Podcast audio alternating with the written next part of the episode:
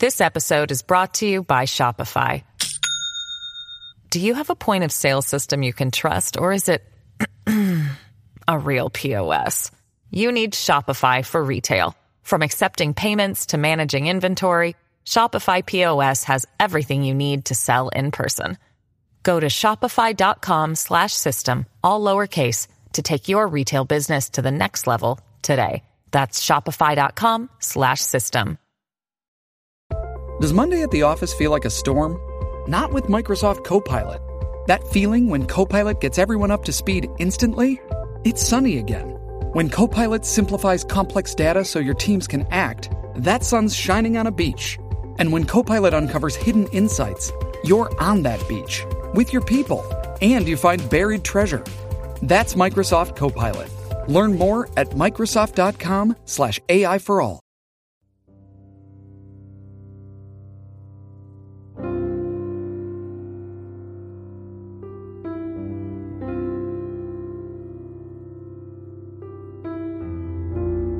Was just before 7:30 p.m. on February 9th, 2004, when Maura Murray was last seen.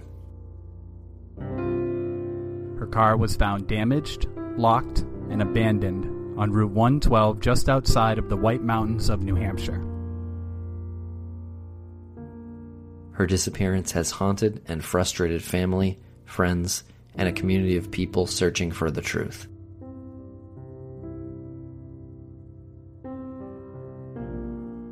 Since that night, there has never been a credible sighting. You're listening to the Missing Maura Murray podcast.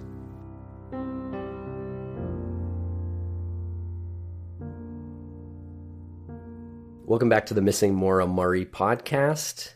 Today we have on an investigator that we have brought into the team. So we want to bring her on in just a couple minutes.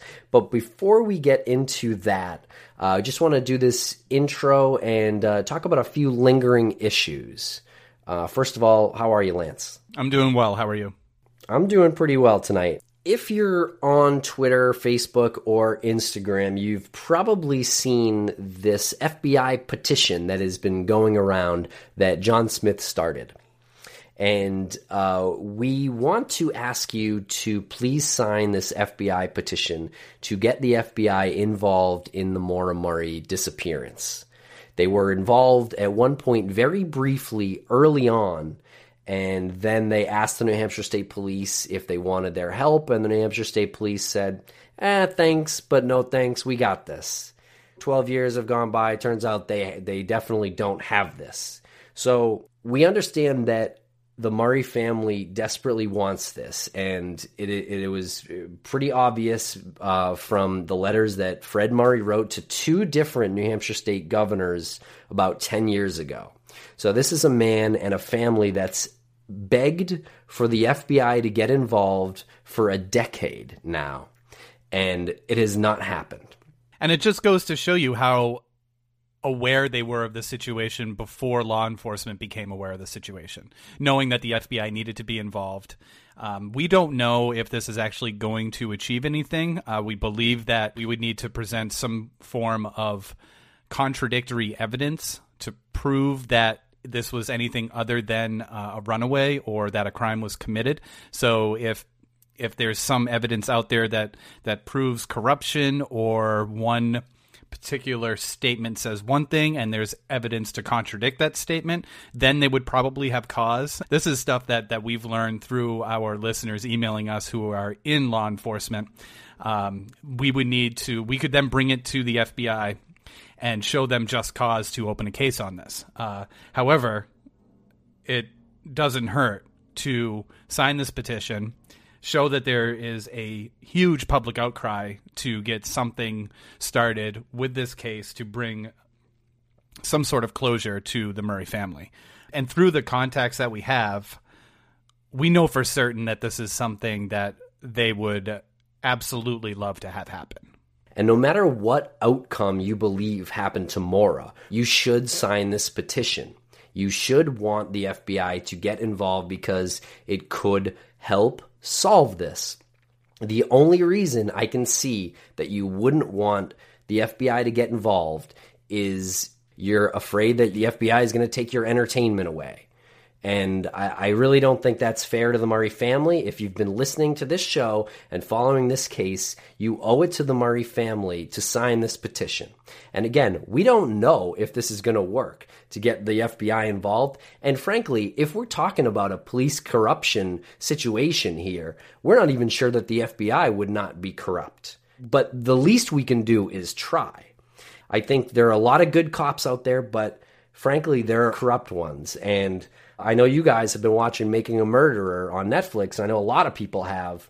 And uh, look, if you watch that, you can't. You cannot look at that and say, oh, there's no way. For those of you who emailed us, oh, I'm done listening to this show. They're talking about a conspiracy. There's an absolute chance. Yeah, it's like when people get into a desperate situation and they see that everything is on the line for them, then they'll go out of their way to do what they can to make it make it right for them. You know, if there's if they if if this is just as as simple as um not as simple as, but if they realize that they botched this investigation from the beginning, then they will go out of their way to make it look like they did not botch this investigation.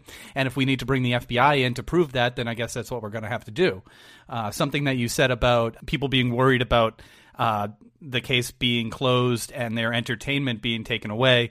I mean, there's plenty of other things out there that you can be entertained with. Also, I find it a little bit more appealing to, if I was a listener, be a part of this and say, hey, I had something to do with that coming to some sort of conclusion that there's now closure for the family. There's closure for her friends, and we went on this. We we and I'm using this term really loosely just because I can't think of another word. But we went on this ride all together, and we we actually did something good, and that to me is way more appealing than than you know hoping that it continues on because what am I going to do when it's done? I'm going to be bored. The least you can do is sign the petition for the Murray family. If you don't do it for us, if you hate us, if you're one of these people who email us or, or write on Reddit how much you hate us, at least sign it so may, maybe the show stops at some point.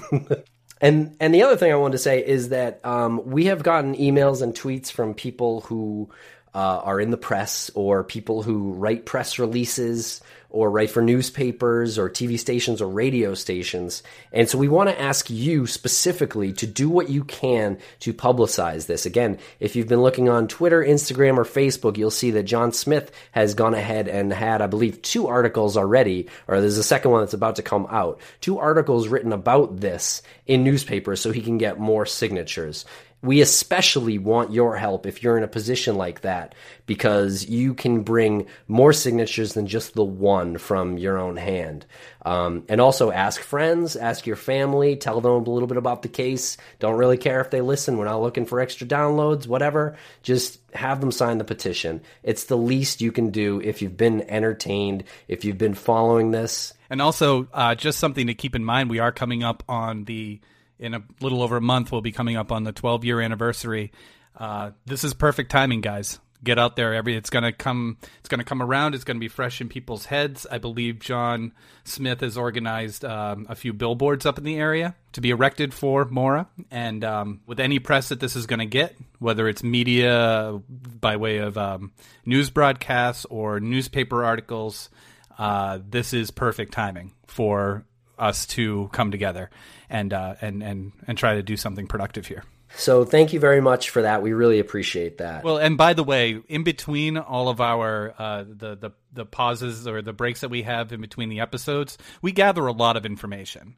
And so if we if we sound like we're kind of going off when we start a show, it's because there's just a lot of stuff and we have to you know put it all in a little capsule and, and talk about what's most important and try to get it out as as fast as possible. The good thing is that you you guys are downloading it. So if you miss anything just go back and and listen to it again um, and and know that the the things that we're saying are among the most important that we can talk about at the time if that makes any sense. Uh, and usually we use these intros for bookkeeping notes. So this is this is what we're doing here. And we have a couple more um, on I believe episode 19, part one of the the last interview we did with um, John Smith, I made a comment about how we got no criticism from the crossing the Rubicon episode, and uh, and that was honestly a joke. Uh, and I know a lot of people really gave us uh, some crap about that, or really gave me crap about that, um, saying, "Oh, these these podcasters aren't listening to the comments if they really think that." Well,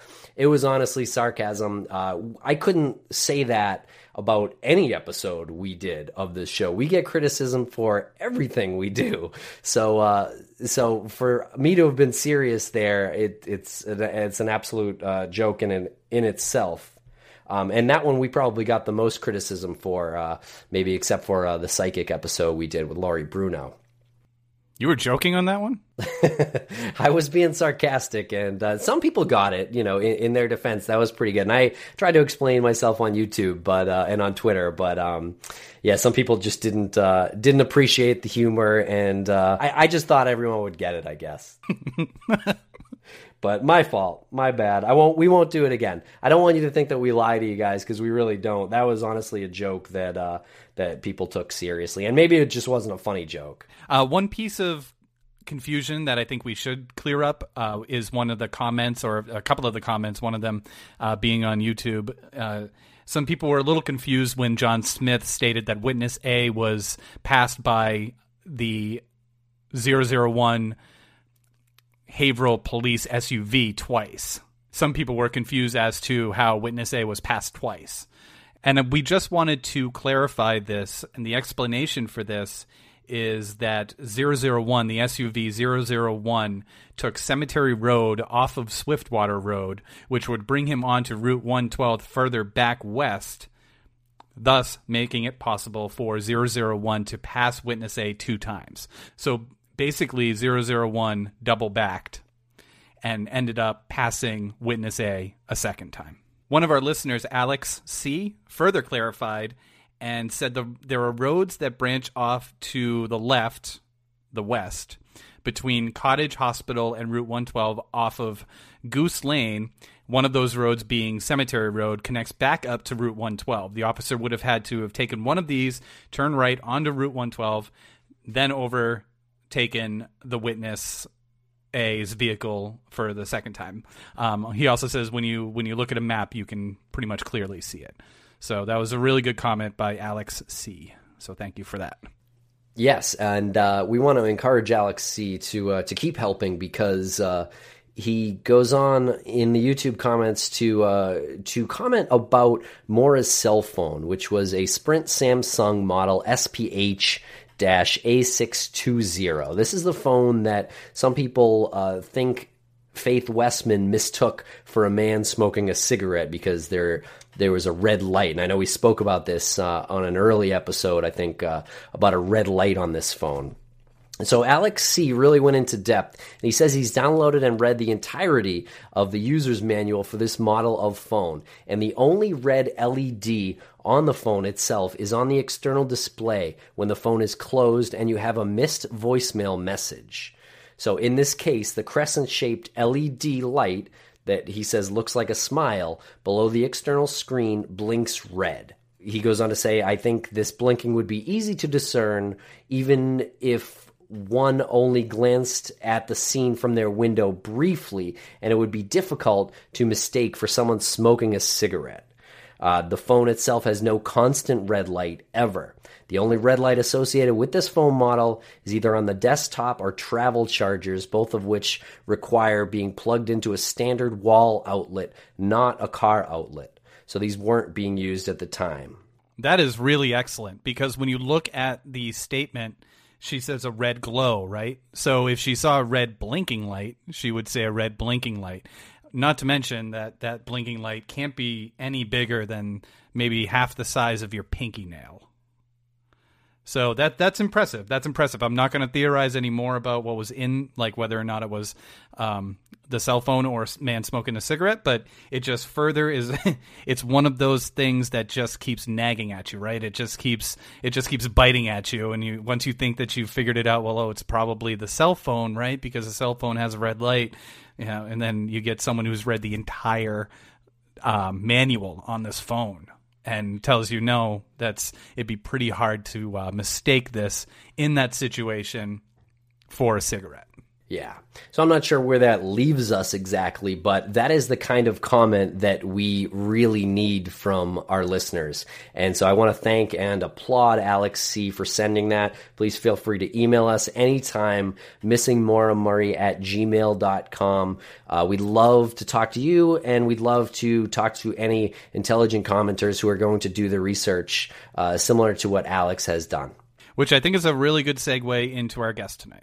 Absolutely. Not only our guest, but somebody who has um, really become more of uh, of an investigator for us and con- consistently amazes both of us with uh, with with what she uh, uncovers.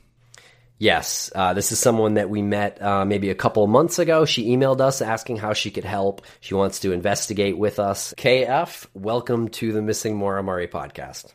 Thanks, guys. How you doing? Doing great. Thanks for finally joining us. I think right when we started working with you, we had talked about having you on the show, but uh, it was really, really early and everything. And, and in the couple of months that you've been working with us, you've gathered a lot of information, impressively so. First, I just want you to explain uh, the the reasoning behind you preferring us to not use your name. A lot of thought went into that choice, and um, and while I'm not inclined to be anonymous, I do think that me my name not being associated with this investigation and this podcast really helps me in in the records research specifically that I'm doing in the contact that I have with various police departments and, and records departments um, related to the case. Um, you know, there Google is something that people use as a daily tool now, and I think I really want to be able to go at the records that I'm requesting for the podcast, but also just for the investigation in general as a private citizen, and that my requests are not interpreted as material for a podcast are interpreted as a private citizen looking to exercise their rights um, to get the information that is that's afforded to them. That's pretty good. That's pretty important because I think one of the things that Tim and myself have encountered is you have to kind of go through that uh, barrier. You have to overcome that hurdle of explaining that you're not doing this to promote a podcast or to promote a documentary. You're actually trying to do something good.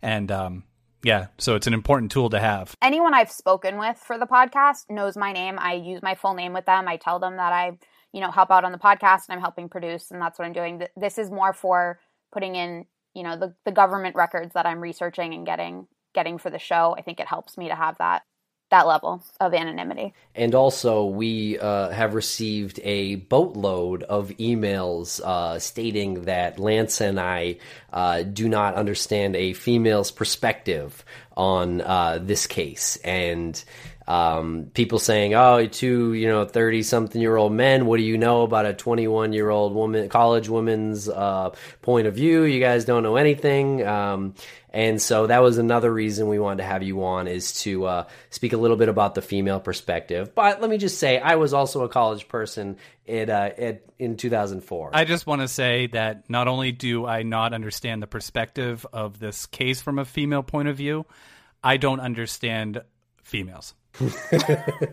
What's funny, Tim, is that I was one of those emails. If you recall back to the first email I sent to you guys, that was one of the and I and I didn't say like you guys don't know anything, but I said I, I think it's hard to speak to uh, the thought process of a 21 year old woman when you've never been one. And I don't pretend to know how every woman thinks just because I'm a woman, but I think that there are certain things that Maura was going through that I went through from her exact perspective of being 21, being a woman, being in college, and, and dealing with some of those same issues. And I do think that it doesn't mean that no one else can understand it, but I do think that it's a needed perspective. I agree. And we actually got a little criticism. And when I reflected upon the criticism, I thought to myself, uh, yeah, wow, that's that's kind of insulting. I we had continually referred to Maura as being a 21 year old girl, and um and and we had a uh, we had someone email us saying that's she's a woman. She's a 21 year old woman. I'm sick of hearing you guys say a 21 year old girl. And at first I was like, oh, okay, they're splitting hairs. But you know, a second later, I'm reflecting on it, and that that is insulting. It you know, or not insulting. It's just naive. You know, it's naive on our part to to say that. So um, I will make every attempt to address Maura as a 20, well, 33 year old woman. Right. Yeah, I mean, and it's really just shorthand. We weren't trying to insult anybody. But the, yeah, that's what I mean when it's like it's not it's just being naive. And the first thing I wanted to bring up uh, from a woman's perspective, because we got a lot of emails about this, and you commented on this when we first met you, uh, was about the uh, the things found in Maura's car, and uh, and you yourself said that um, that you have used Head and Shoulders at, at, at points, sure, and that that is something that women do and also pickles. We uh, we got uh, I can't even tell you how many emails or tweets we got saying, "Oh, pickles are a low calorie snack." They a lot of women eat pickles. They're a no calorie snack. See, that's why we need you. I think it's hard. I think it's it's hard as as a young woman to hear um, to hear a man comment on what is and is not unusual for a young woman to have in her car because I'm not going to comment on what is or isn't unusual for a man to have in his car because I don't know. You just said that, and I'm seriously getting like embarrassment sweat. I don't know how much we went into what she had in her car, but we did a whole episode about it. With you saying that and looking back on what we actually said, it is, and I acknowledge, a little unusual for for two 30 something men to be commenting on what is in a 21 year old woman's car as if we're experts on anything anything any yeah anything, anything. i do think that going through what was in the car in that episode i think it was valuable because i think it was information that a lot of people hadn't had access to. However i think that it's very difficult without having a real understanding of what Maura's plans were that day to make judgments on what should or should not have been in her car. Because when someone's car is packed up for a trip it is very different than what is probably in someone's car just on their average day going to work or going to class. So without really understanding her exact plans, I think it's hard to say what was unusual that was, you know, amongst her belongings. Yep, well said. Is there anything else that we have missed blatantly that uh, you believe we should know or that the audience should know um, that, that we've missed from a female perspective? I wouldn't say miss blatantly. I don't think you guys have glossed over or ignored anything by virtue of not being women. I think it's I think it comes more down to the understanding of kind of how women think in certain situations and I think that's that's I think perhaps what what is a little lacking um, in a lot of the talk about this case is you know we hear a lot about what Maura's state of mind may have been and, and Butch Atwood and you know she would have been afraid and we hear a lot about what she probably was thinking, what she wasn't thinking. Um, and I think there is this element that, you know, she may have been intimidated by Butch Atwood. She may have been afraid. If, if someone else had stopped to help her, she may have been intimidated by them as well. But I think it more comes down to, and there's been a number of articles online, I think within the past year about this of of things women have to think about that men don't.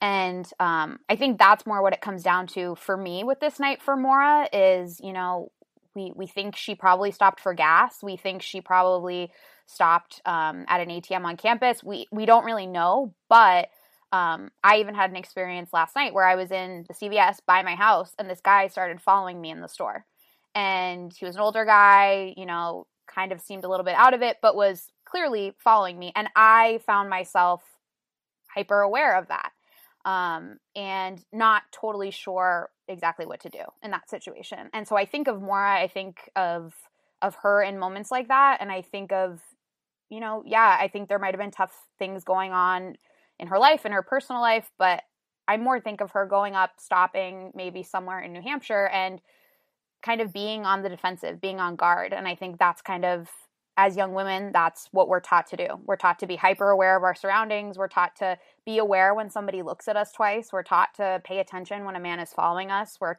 we're taught to pay attention if someone's walking behind us and we don't we don't know who they are. I, I think there's just all these elements that there's all these elements of fear and, and caution that I experience in my daily life as a single woman, you know, living in the city and just trying to be aware of my surroundings and about people around around me. And I think of Maura in in moments like that because I don't know I don't know what she was feeling, you know, at that gas station in rural New Hampshire if that's where she stopped and filled gas. I don't know what she exactly was feeling when she um when her car, you know, whatever happened to it when her car stopped on on Route 112 late at night or early in the evening, but when it was dark, I have to imagine she felt afraid. Um whether there was someone there that she knew or whether there wasn't. I think that to me is is kind of my worst nightmare. I think I would be scared no matter what. No matter where Maura was coming from, she had to be scared because I'm sometimes scared walking from my car to my apartment door. All right, so let's get into uh, the research that you've been doing. So, where would you like to start with that? The uh, the 17 article? Sure. Yeah, we can start with the 17 article. Good. I'd like to start with the 17 article because this is something that uh, it was one of the earlier things that you worked on, and it was something that was really important to us because it it was um, taking us right back to one of the first independent accounts of what happened. Correct. And you can now you can take it from here. Uh, tell everybody when it was uh, when it was released and and some of the information in there, and then we'll we'll talk about it. I mean, this article is is pretty hard to find. There's there's not a lot of resources for getting um, magazines from the early 2000s, surprisingly enough. But um, anybody that wants to read the article, you can actually get 17 compiled a, a, book of some of their best true crime stories, and I bought it on Amazon, and um, that's what ultimately um, ended up giving me the information um, to look up and contact the author. There were some things in the article that never really made it past that point. They never really ended up getting picked up in other news stories or in other resources surrounding this case. But the writer, her name is Vanessa Grigoriadis, and she is um, she's a very successful journalist actually. And one of the things that got us excited about this article to read it and really use it as a resource was that it was written so um, close to the time of Maura's disappearance. This article was published in July of 2004 in 17 magazine. Vanessa spent obviously time before that doing research for the piece and also um, speaking with family, speaking with her friends, and doing some. I have to say, um, the re- the resources that she shared with us, I've been very impressed with uh, the depth that she went into and really talking to people that were close to Maura, talking to people that were involved in the case um, up in New Hampshire, talking to uh, people on the police force. She really covered all of her bases and did a great job of, I really think, presenting a very well-rounded account of um, Maura's disappearance as of July 2004. And and we all know, and and you all know, those of you listening, that a lot has happened since then, and um, also a lot has not happened since then.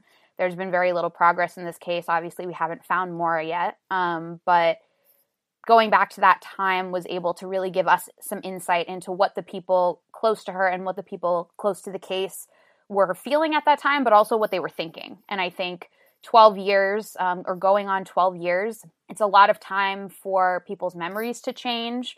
Um, it's a lot of time for people's perspectives and opinions about maybe what something means changes. And um, I think it's been really helpful for us to kind of go back to the go back to the facts and go back to statements that people actually made at that time. And one thing that was interesting to me that you brought up when we were discussing uh, Vanessa and her uh, research into the case and what she uh, what she came up with um, for her article. Uh, can you tell me what she what her feelings were, or what she said to you when you first approached her uh, about um, about the case and it being 12 years later? Where was her mind at with this case? Was it fresh in her mind? Did it leave an impact on her? Um, before we get into the actual article, I'm I'm just uh, very interested to hear what she thinks 12 years later after after she wrote this article she was definitely surprised, I think, to be contacted about this article. I think, um, you know, she's obviously written a lot of pieces since then, but this was one that stuck out in her mind on some level. And I think even at the time, I was very impressed that she still had her notes. Um, and I think that that just speaks to her integrity as a journalist, but also that this case was something that she really had a lot of content for, that she really generated a lot of information. And not all of it could make it onto the pages of the magazine, but that this research, you know, she had spent a lot of time and put a lot of effort into doing it and that it, it was worthwhile to her and it was important.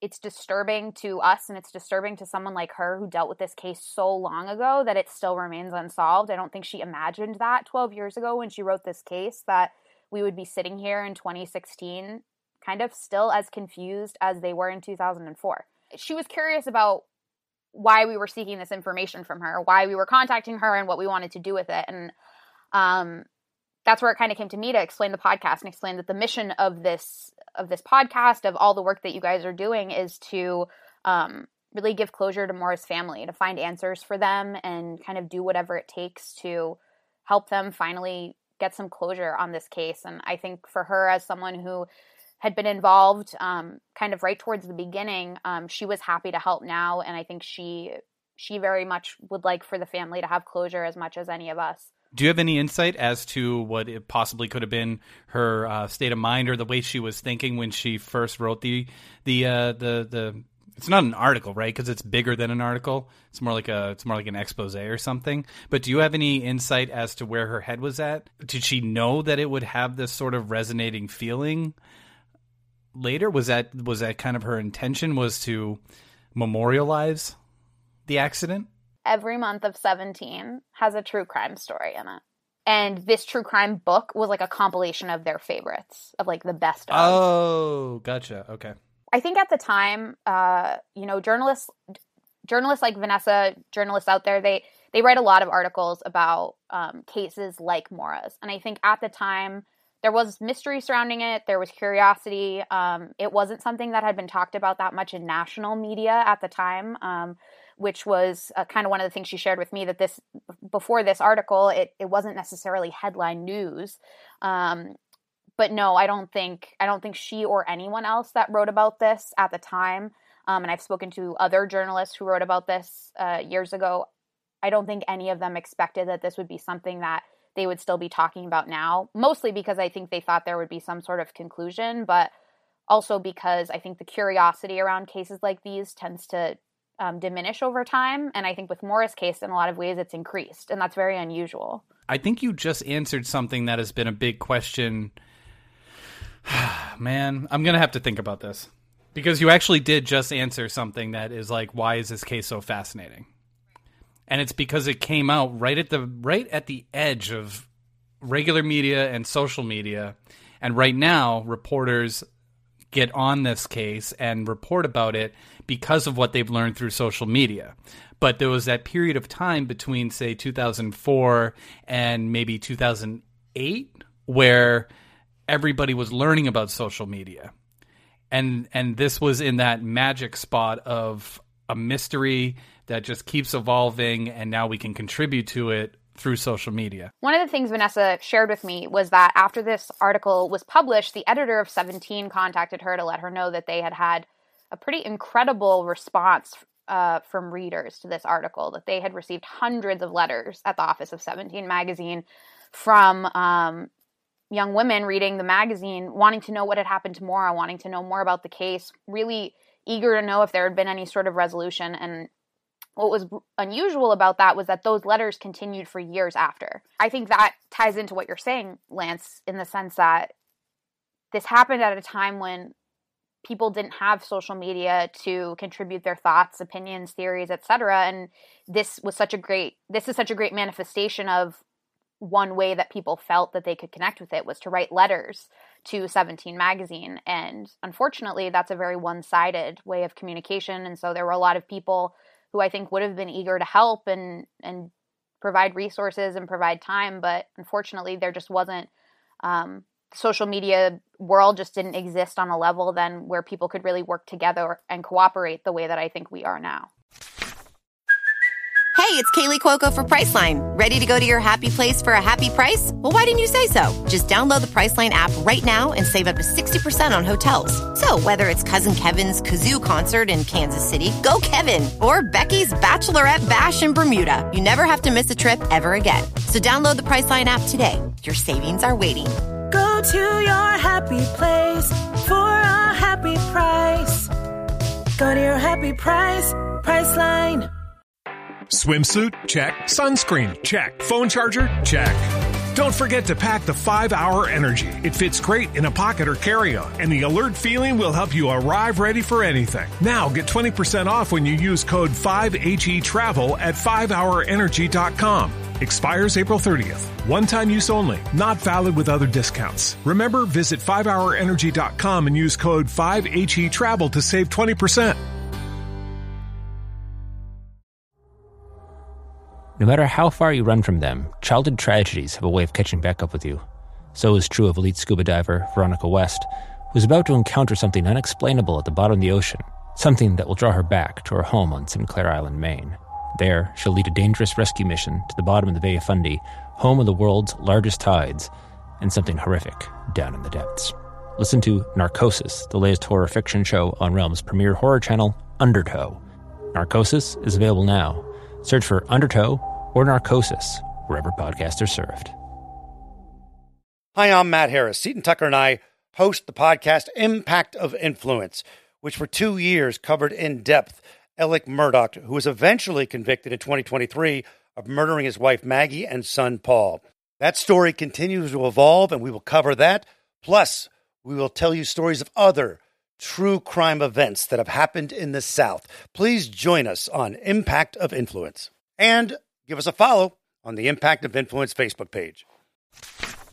Yeah. Vanessa was gracious enough to share a lot of her research with us and her notes. Um, and there's been some really, we found some really great information um, in there that we didn't know before or information that had been watered down kind of over the course of the past 12 years. What do you mean by watered down? I think it's funny. I was explaining this to her. I think there's been certain things that uh, pieces of information that someone has latched onto and kind of shared their own interpretation online.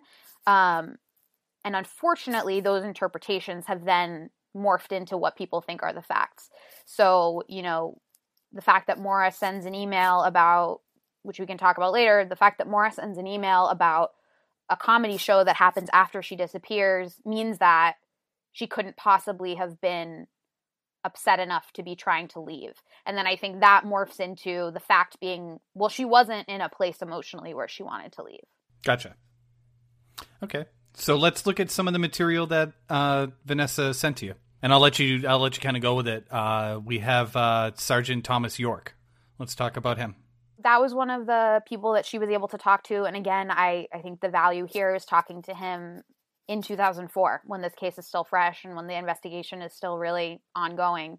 I think the thing that stuck out to me most about his statement was um, his comment about the the scent dogs, and I think this is something that this is one of those instances where what I'm saying that we have this fact, and it's um, we have this fact that the dogs were able to trace Maura's scent about 100 yards from the car.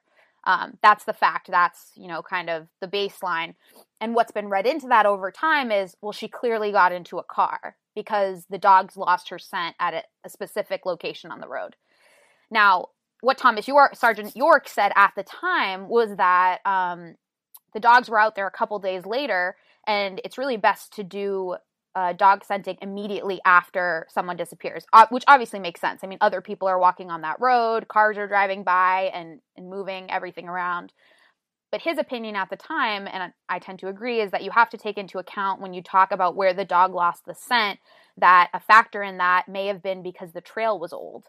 Um, of course, it is possible that it ends because she got picked up at that spot, but it's equally possible that the scent had been compromised over those couple of days and that that's where it ended. So I think that's a situation where we kind of take this as fact as her her scent ended, therefore she got into a car. And I think we have to be really careful to go back to the original facts and say, well, maybe that's true, but maybe it's really just because the area was compromised by regular road traffic. Right, because it had been a couple days later. Right, exactly. It wasn't immediately after it happened.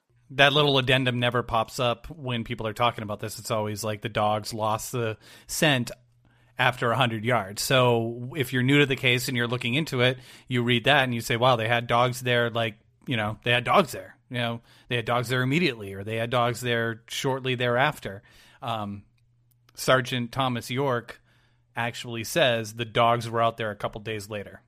Right, and I think he's even questioning the validity of Yeah. using that as a piece of evidence. The police are questioning it at that time of saying, yeah, you know, we we used this technique, but it didn't bring us any conclusive information. because of the time that had been spent between the disappearance and when they got the dogs.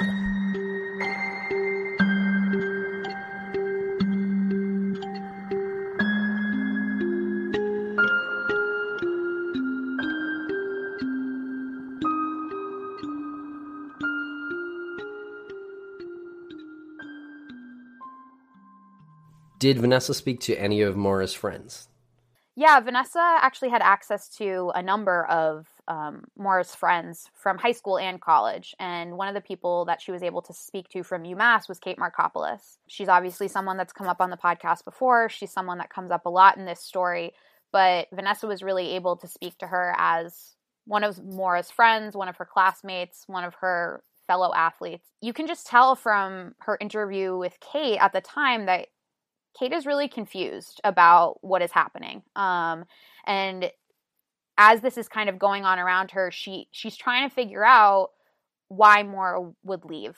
Um, not why she would disappear, but why she had left UMass that day. Um, and I think Kate was as much in the dark as any of us, and as as any of us are now, and as anyone was at that time. Um, you know, she said that Maura didn't seem bummed out or more stressed out than usual. That nursing was a really stressful major, um, and that she had a lot of schoolwork and a lot of responsibility that went along with that, but that you know it wasn't anything out of the norm at the beginning of that semester. Um, she she said that Maura stayed up late doing homework a lot. Um, that she would work.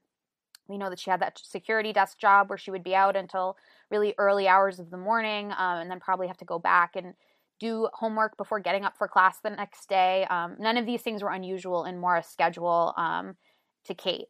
And um, one of the statements that she did make was that Maura, she said Maura didn't really have any other friends except for me and Sarah. And when she says Sarah, she's talking about Sarah Alfieri. Um, and that's something that I think you know is is worth talking about. She had transferred to UMass. She was still fairly new there. Um, it's a big school. Um, but Maura had been very involved with a number of things, including athletics. And so it does seem a little unusual for her to only have really two close friends when she had been on a sports team for a number of semesters. She was in a nursing program, which was highly competitive, but also I have to um, assume from what I've heard that it was a program where people really knew each other because they were spending a lot of time together doing different clinical rotations, studying, etc. Um, so it does strike me as a little, I don't think strange is the right word, but maybe more of an indication of Maura's personality. Well, I, I'm going to have to maybe disagree a little bit there because there's a difference between having one or two close friends and being friendly and associating with other people. And you can have your sports team and you can, you know, go out to, to outings outside of uh, the sport, um, you know, the actual activity of the sport and you can, and you can, um, and you can bond with your, with your, with your fellow athletes, but they they they still might not be considered close friends. So I really don't find it that odd that her her saying she didn't really have any other friends except for me and Sarah. I really don't find that that odd at all. I, I, I maybe it's maybe it's something in the case where it's like she could talk to everybody, but the only people she really felt comfortable confiding in or you know spending an evening with was uh, was her and Sarah. Um, and personally, I don't think that people have many more than two or three, maybe four close friends in their life that they can actually say that about. I think when I say it seems it seems unusual, I, I'm using Maura's high school friendships, I guess, as as a as a mirror to this. Of she's coming from this tight knit group of seven girls from high school who by all accounts, she had kind of lost touch with over her time, especially since she had been back at UMass. Um, so in some ways I, I, I totally agree with what you're saying and in others it seems it seems unusual to me for for Maura based on her past that she wouldn't find a new kind of group of girls to hang out with. But maybe that was part of what was tough about transferring in so late at UMass that a lot of those friendships are kind of forged in freshman year. The next thing I want to talk about is something that I was really convinced about in the early stages of this case and even in the early stages of this podcast. Fred and the motel and um, how get the where did Maura sleep in the hotel room and all that and um, can you uh, can you kind of can you talk about that uh, as far as what um, fred actually talked to vanessa correct? Yeah um, i was always curious about that as well. It seemed uh, it seemed confusing but to me i think i identified it more as okay we don't we don't have the facts to make up this part of the story and that's why it's confusing. Um, and so fred did uh, speak with vanessa specifically about you know the accident in the toyota and that night. Um, and one of the things that fred is quoted in vanessa's notes as saying is that maura was crying in the other bed and i was with the phone book on the other bed which to me makes it pretty clear that it was uh, a motel room with two with two beds. That explains in in any you know in as much certainty as anything can how she could have come into like come in quietly into the room and laid down in the other bed and he wouldn't have known she was there until the next morning. Great. So I just wanted to let the audience know that uh, you know if you want to read this original 17 article, we are going to tweet out some screenshots probably right around the time this episode airs, so you can check those if you want because what we're talking about now is things that didn't quite make the cut of that article. These are the journalist's notes. With that said, KF, what did Vanessa write down about uh, after talking with Fred? She took a lot of notes about her conversation with Fred, but I think one of the things that really stuck out to to me in reading them was um, her notes about their interaction at the motel after Maura had crashed um, had crashed the Toyota. Um, and I think one of the one of the things that Vanessa notes is that um, Fred is talking about uh, that Maura wouldn't let him buy her clothes um, that she instead said, you know, buy my textbooks. You're paying for school, so you should be buying my textbooks, not buying me clothes. And describing Maura's relationship with him, said that she was very considerate of not causing me any expense or problems. Um, and I think we've heard that from Fred before that Maura was very sensitive to him. And, and, you know, he said many times that her crashing the Toyota, if that was the worst thing she ever did in her whole life, that, you know, that was fine. And I think this is the same tone of his of his talking to Vanessa that you know Maura was very responsible. She cared a lot about him, and she didn't want she didn't want to inconvenience him in in any way, whether it be financial or whether it be just you know causing him any sort of distress or worry.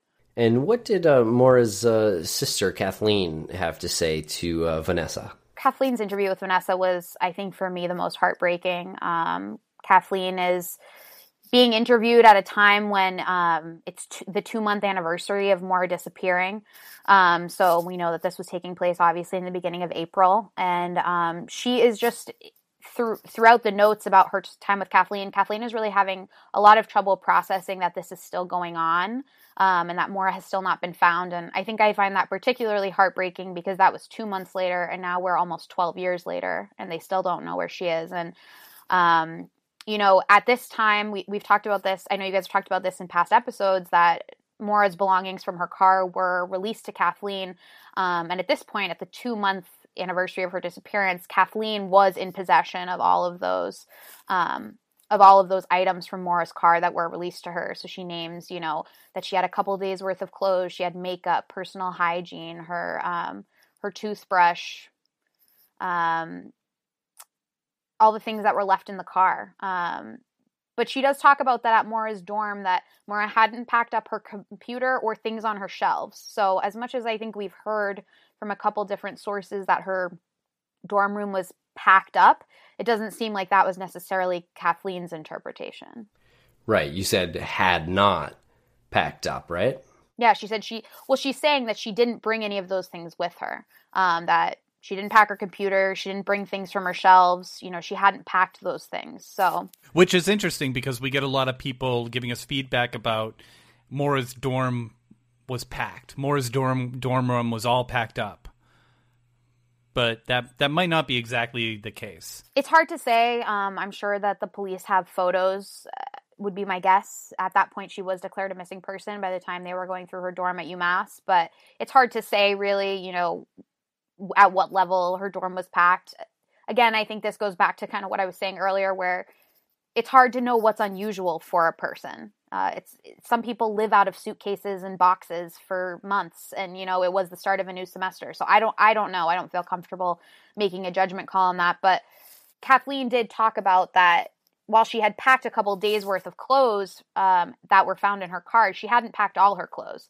So it wasn't like she had packed all of her belongings, everything from her dorm to take with her, as though she were leaving her dorm for good. So what does it mean when you pack a couple days worth of clothes? I think it depends on the person. That you're going away for a couple of days. Yeah. Okay. Yeah, no, I think I think that's what Kathleen is saying. She, you know, she she says a couple of days worth of clothes, makeup, toothbrush, the, the things that she names and the things that we know are found in Maura's car to me in all ways I would feel comfortable say indicate a, a short trip. And I'm not trying to say one way or another. I'm just saying at that time, this was April 2004, her sister, Kathleen, says she packed up a couple days worth of clothes. Exactly. Okay.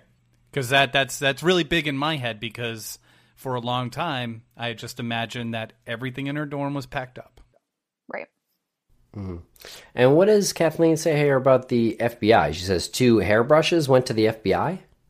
Yeah, so she says that two two of Maura's hairbrushes um, were submitted to the FBI. Uh, it did obviously this was two months after, so any sort of testing that they were doing, there wouldn't have been results at that point. I don't know what kind of um, results were disclosed to the family later on, but I think maybe one of you guys can check the list. I don't know if one of the hairbrushes was from the car and one was from her dorm. I'm not sure what the sources of those brushes was, or if one of them was from her home. She had just spent the Christmas holiday um, with Kathleen. Maybe Kathleen had something at her house. I'm not sure. I don't want to theorize too strongly, but it does sound like that uh, that Kathleen's talking about the things in her dorm.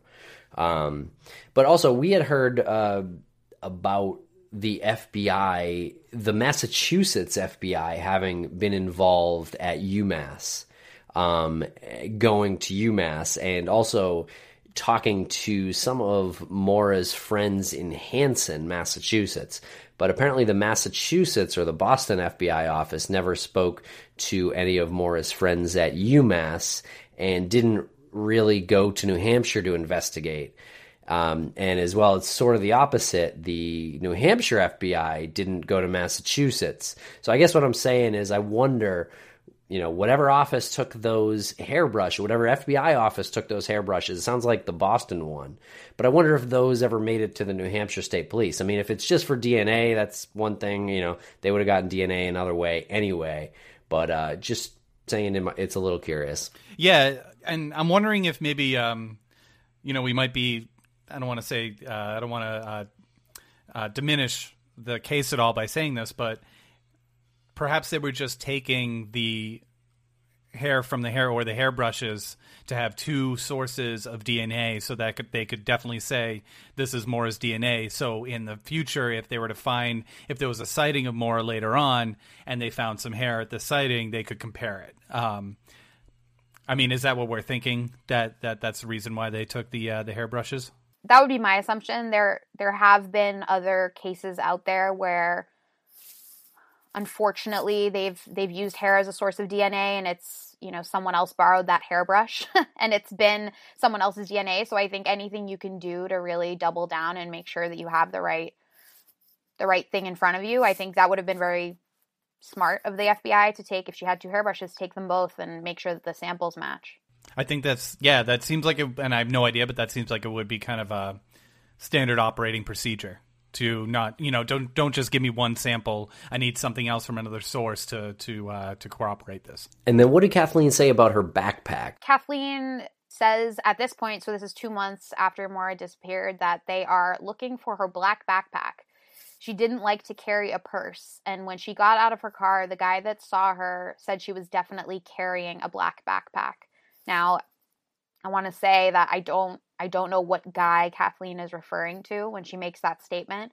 Um, I can make some assumptions based on other things that I know, but I'm not sure who she was talking about. Um, this was one of the things I had initially wondered, and I had, I think I had in my initial email to you guys was one of my questions um, of, you know, I don't go a lot of places without a purse or a backpack of some kind carrying my things in it, and that was one of my questions was was Maura's bag, whether it was a backpack, whether it was a purse, was that missing from the car with her? And it seems to me that this statement tells me that it was, and that Maura didn't like to carry a purse, but that she was known to carry a black backpack, and that that was not found with the car. Kathleen said the guy that saw her said she was definitely carrying a black backpack. She might have been talking about um, Rick Forcier saying that he saw somebody cross in front of his car, and uh, I do remember him saying that it was somebody in dark clothing with a with a with a backpack. Okay, and what does uh, Maura's high school friend Katie have to say? Katie's conversation with Vanessa was interesting to me because it it brought up a couple of facts that I hadn't heard before, um, and I don't think they're super relevant or that they're going to crack the case, but I think it's always encouraging for us to see that this digging can bring up new information. In speaking about the group of girls that Maura was friends with in high school, Katie was saying that at first they they really didn't know whether to take this seriously or not. um, their their first exposure to um, Maura being missing, according to this, was through her away message on um, AIM Instant Messenger um, was that there was an away message that popped up when they messaged her that said, if you have seen Maura in the last two or three days, please contact the UMass Police Department. They all thought it was a joke. Uh, they they thought it was something funny that Maura had put up. You know, Maura was kind of a jokester. I think they they thought it was some sort of some sort of trick that she was playing on them. Um, but what they found out was that the police had actually come into her room and put up that away message to try to see if they could get contact from anyone who had seen her um, and didn't realize that she was missing. And do you know how long it was between um, UMass Police Department finding out that she was missing, or that this was actually a missing person case, and when they posted that? The way message said the last two or three days. She disappeared on Monday, so my guess is that they put it up towards the end of that week. Okay. Why would they, you know, ask any of our friends to contact the UMass Police Department. Why would the UMass Police Department have anything to do with this investigation? It's just easier, I would suppose, for them to use the UMass uh, uh, enforcement or UMass Police Department as a uh, as a channel to the state police or to the FBI or to whoever um, may have. Um, instructed the UMass Police Department to put this up. So, Lance, I'm going to disagree with you. I think they still thought Maura was going to show up back at school. That could be it too, yeah. And this is a way of them not taking it so seriously. Like, hey, we did our job. And also that she may have shown up on campus and be staying with someone at UMass. That she maybe hadn't returned to her dorm, but maybe she was staying with another student. And so that was the purpose of this away message to try to see if anyone on cam- had seen her on campus um, if she had come back to UMass. Interesting theory. Yeah, I'll take that back. I, I feel like uh, that statement about them thinking that they were just kind of like mailing it in and doing their job maybe this maybe maybe this is not uncommon. Maybe they've they've done this before. They put up this message, and uh, you know, within a couple hours, someone's like, "Oh yeah, this person was with me." College students are at, at this time, especially you know, not as much now with social media and texting the way that we use it, but during this time, you know, college students were more likely to be reported missing by their parents who couldn't get in touch with them, maybe for an entire weekend or maybe even an entire week. Um, if they weren't able to get in touch with them on their cell phone, they wouldn't necessarily have the contact information for any of their friends. So I don't necessarily think that this was something very unusual for the UMass police. And then Katie goes on to uh, speak about Maura's sister's boyfriend being Billy Rausch's best friend. That's right. I mean that that's the first time I've heard that, and I, I did confirm that with Vanessa that that was what that meant. But um, yeah, Katie indicated that that Julie's boyfriend at the time that they had since broken up um, so we know that this interview was happening sometime during April, May, or June of 2004. Um, that Julie had since broken up with this person, but that Julie's boyfriend at the time had been Billy's best friend, um, which would lead me to believe that it was another student at West Point, another cadet. This doesn't necessarily surprise me, especially because in a in her notes, Billy um, did tell her that Julie was the one who had actually introduced the two of them um, at West Point, had introduced Billy to Maura. I don't know if it really matters. I don't know if any of it matters. It's just interesting. It's stuff that we haven't heard before. If we if it's out there, it's uh, so buried amongst other other uh, other details or non details. So just to be clear with that, Julie's boyfriend was best friends with Billy, and through that connection, Billy was introduced to Maura. Correct. But at the time of Maura's disappearance, Julie and that particular boyfriend Billy's best friend had broken up. I don't know if it was when she disappeared. It was when this interview happened. Oh, that's what I meant. Gotcha. Okay. Would you like to read the emails that we have uh, from Maura uh, that had been provided uh, to Vanessa by Maura's high school friend Liz Druniak? Yes, absolutely. This is something that when you uh, sent this to us, I read this a few times, and uh, I don't know. Once again, it's just something that uh, that's not put out there a lot, and it shows personality, and it just it hits home one more time that this is a this is a human and uh, someone who had a sense of humor and personality, and and no one you know no one knows where she is. I think there's these emails have been paraphrased online a lot, and I think we we knew certain elements of them, but I think really reading in Maura's voice, I think reading what she wrote and how she how she wrote it did give me kind of a different insight into who she was and and the friend and that she was to people, the sister that she was to people, and I think really the person that all these people miss. So this first email was written on Monday, December 15th, 2003. Um, and it says, Hey ladies, one more final and a paper. Did everyone get tons of snow? UMass sucks at plowing and my little Saturn got stuck. Now I'm screwed for tomorrow. Parking services can shove it. Anyway, I feel like I haven't seen anyone in years, but the stories are great. Carly, hope you feel better, and same to Aaron Jones. I had that in Florida on spring break. Anyway, Bill is coming up the 20th, and we're seeing a Duke game in NY, then heading to Hanson, actually Hanover, to stay with Kathleen. Julia is coming home on the 23rd. Woo! And we plan on going to Dane Cook. I hope everyone can come. Then off to Ohio, but when do you girls go back to school? My 8 a.m. final got moved to 6:30 p.m., which didn't work out as well as I'd hoped because I slept all day. Ha, screw it. I'm in a great mood. Hope you all have more motivation than I do. See you soon, Maura. Okay, and then uh, what about the second one? Maybe I can lighten the email mood. UMass had crosswalks with pretty much railroad barriers because so many people have gotten hit slash had accidents. I think there were seven last year. Not much to say about the rashes though. Katie, what do crabs eat? Do they need a little aquarium? Ha, I'm jealous. Ready for this? Dane Cook is playing at UMass February 12th, and we went to get tickets and it was sold out. I missed out again, but I did some research and he plays in Storrs, Connecticut, February to- February 12th, not too far from UMass Worcester, Providence. Tickets are 10 bucks and go on sale Monday. So let me know if anyone's interested. I imagine they will be hard to get as usual. Take care, girls. Maura. And when was that written?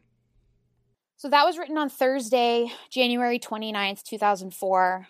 That's the last email that Morris sent on this um, on this group email of seven girls, all these friends from high school. They had this group email, and this was the last one they ever got from her. She makes a joke in there about crabs uh, because her friend Katie had just gotten pet hermit crabs for her birthday. So that was actually a joke, uh, which is actually a pretty good joke and then she also mentions hit and runs and accidents there being seven the previous year. Doesn't sound to me i mean i'm just an amateur but it doesn't sound to me like uh, like this is someone who did any kind of hit and run and uh, you know w- w- would have been making light of it or uh, you know even mentioning it at all uh, I know the Patrick Vassy accident happened after this, but uh, some there was some speculation maybe she hit someone besides Patrick Vassy because there were a few uh, other hit and runs on campus that year. So I, I, would just looking at the writing lean towards I don't think that probably happened. Uh, and again, she's talking about Dane Cook and uh, and and tickets going on sale. It just to me does not sound like someone who is trying to run away or someone who is trying to kill herself and she was very excited about seeing Dane Cook, which uh, it's inexplicable. It sounds like, well, you got to place yourself back in that time. Yeah. And I saw Dane Cook actually a couple times, um, and you know he he put on a great show. Uh, at this point, I I probably wouldn't be going to see Dane Cook, uh, you know, do some stand up, but uh, at that time he was very very funny and known as really known as the most popular stand up comedian, especially amongst college. Yeah, absolutely. Yep, and, and he's uh, from Massachusetts. He had a right. really large He's following. From, exactly. And uh, it says Dane Cook is our fra- favorite comedian. We've seen all his shows live several times together. So Maura had seen Dane Cook uh, at least two or three times, it sounded like already. The only thing I think that I really get out of this email that perhaps uh, perhaps would benefit from some further investigation is whether she actually bought tickets that Monday. I've I've never heard that she did. I've never heard that she didn't. I um I don't know either way, but might be helpful to know whether she had bought those tickets and you know whether she whether they were found in her dorm room and she was planning on coming back to get them. I'm not sure. Do you guys agree that this i mean this doesn't sound like someone who's suicidal. No i mean i i do think that a lot can change in a week especially when you're dealing with a high stress environment at school you're dealing with a long distance relationship. I, I don't necessarily think we can take this and say that it's a clear picture into her mental state on February 9th. But yeah, I do think that this does seem like a like a young woman who has a, a lot to look forward to in her life, who's engaged in in friendships that she cares about and who's making plans. Yeah, and they're both written the same way. There's a lack of any sort of punctuation, especially in the second one. You know, there's no periods in there and there's no capitalization on on it's like she's kind of writing like streamer conscious in in both uh in both emails banging it out and then on to the next thing. It's it doesn't seem like it's it's like uh not hurried, but just excited. What I take from this is that Maura was someone who who shared what was going on in her life with her friends and maybe not all the most serious stuff, but these were girls that she was keeping in touch with for sure. So I just want to bring up something that uh, you had mentioned didn't make it into the 17 article, but is uh, interesting in itself. This is a, a statement from Vanessa telling you that, uh, and do we know where she got this? Where it says her 86 Saturn careened off the road into the woods, barely missing a tree. She was okay since the airbag deployed, but the car wasn't drivable. The radiator was pushed back into the fan, and the few feet of packed snow where she had landed wouldn't let her wheels turn. So we can, um, I just want to put that out there because this was something that was given to Vanessa, correct? During the time that she was writing the article. Yeah, correct. I mean, this is information that she sourced in researching the article, and this, you know, was a sentence from an earlier version, but I think part of why it didn't maybe make it into the magazine was just knowing your audience and knowing that I think a lot of the readers of 17 magazine probably weren't even driving and so wouldn't necessarily understand what would or would not make a car drivable and that it wasn't it wasn't really adding any, anything to the piece but I'm not sure who provided that specific account of the damage to the car. Well, it's certainly providing us with a piece of the condition of the car. And so, even though she feels like this didn't contribute to the article in 17 due to uh, the, the readership, um, it certainly contributes to what we're doing here. Important things like barely missing a tree. That's that's a pretty specific statement, and the condition of the car with the radiator pushed back into the fan and not being able to move the wheels in uh, a few feet of packed snow might put to rest some of the theorizing that goes into uh, how the damage occurred on Maura's car that night. But we know that the car started later. We know the car started, yeah, and this car can totally start even if the radiator. drivable. Yeah, well, it wasn't drivable because of uh, the the you couldn't turn the wheels because it was in the snow, but you can start the car and drive it. I mean, as far as it can handle, if the radiator is pushed back into the fan, you don't really need the fan to operate the car. It's just going to overheat. Based on this description, she wouldn't have been able to go very far at all. But it does make sense that Fred was able to start the car later on at Lavoie's. Okay, and then uh, and then Billy Rausch has a has a pretty good quote here that uh, that Vanessa took down. Uh, Maura did drink, but not a lot, favoring wine spritzers and never drinking hard liquor. In the two years we went out, I only saw her drunk two or three times. Says Billy Rausch, her boyfriend. That's interesting, yeah, because I mean, this was a long distance relationship too, so who knows? The wine spritzers would fall in line with what um, Kate said that uh, that they were drinking that night um, before Maura crashed her dad's Toyota. Another piece from this uh, 17 article that wasn't put into the actual printed um, copy is the account of Butch meeting Maura at the time of the accident, and know, it's just you hear so much stuff about how it went down with him asking her if she needs, you know, do you need help? You need me to call AAA? And what is quoted here from him is he spoke to her and said, I'll call the police and fire department. Why don't you come into my house? You can get warm and wait. No, said Maura firmly. I'll wait here. One of the things I, I thought was interesting about this account is that it makes no mention of Maura asking Butch not to call the police, which is something, again, I think over time we've just assumed as fact that Maura specifically asked Butch not to call the police. Whereas in this article, which was written very soon after and has incredibly great firsthand sources, she says that she's going to wait in her car for the police and the fire department. So, what that means for her actions following, I'm not sure, but I do think that this to me is just another reminder to be careful to really look and see where a lot of my assumptions about about this case about that night specifically and about the accident come from do they come from real statements real facts or do they come from just things that i've read over and over until they're just in my brain Yep. And this is about as close as we can get to the actual uh, incident. And I've never heard, unless it's buried in there somewhere and I just forgot about it, but I've never heard uh, Butch offering to call police and fire and then offering an invitation into the, his house so she can get warm and wait. Okay, well, thank you very much, KF, for um, joining us here on this episode and uh, really helping us with all this uh, research and investigation. We really appreciate it. Um, we will probably bring you back on at some point in the future to uh, talk about what else we've uh, what else you, you've uncovered and, and are trying to uh, help us with. So uh, thank you very much, and thank you everybody for listening. Yeah, and um, definitely have you back on because there's a lot more information out there that you've uncovered, and uh, we just you know got to sort it out. I mean, even as we're closing up right now, I'm reading more stuff that that is in here that we just simply don't have time to uh, to cover right now. So uh, thank you for for uh, you know finally putting a voice to uh, to all the investigation that's going on behind the scenes.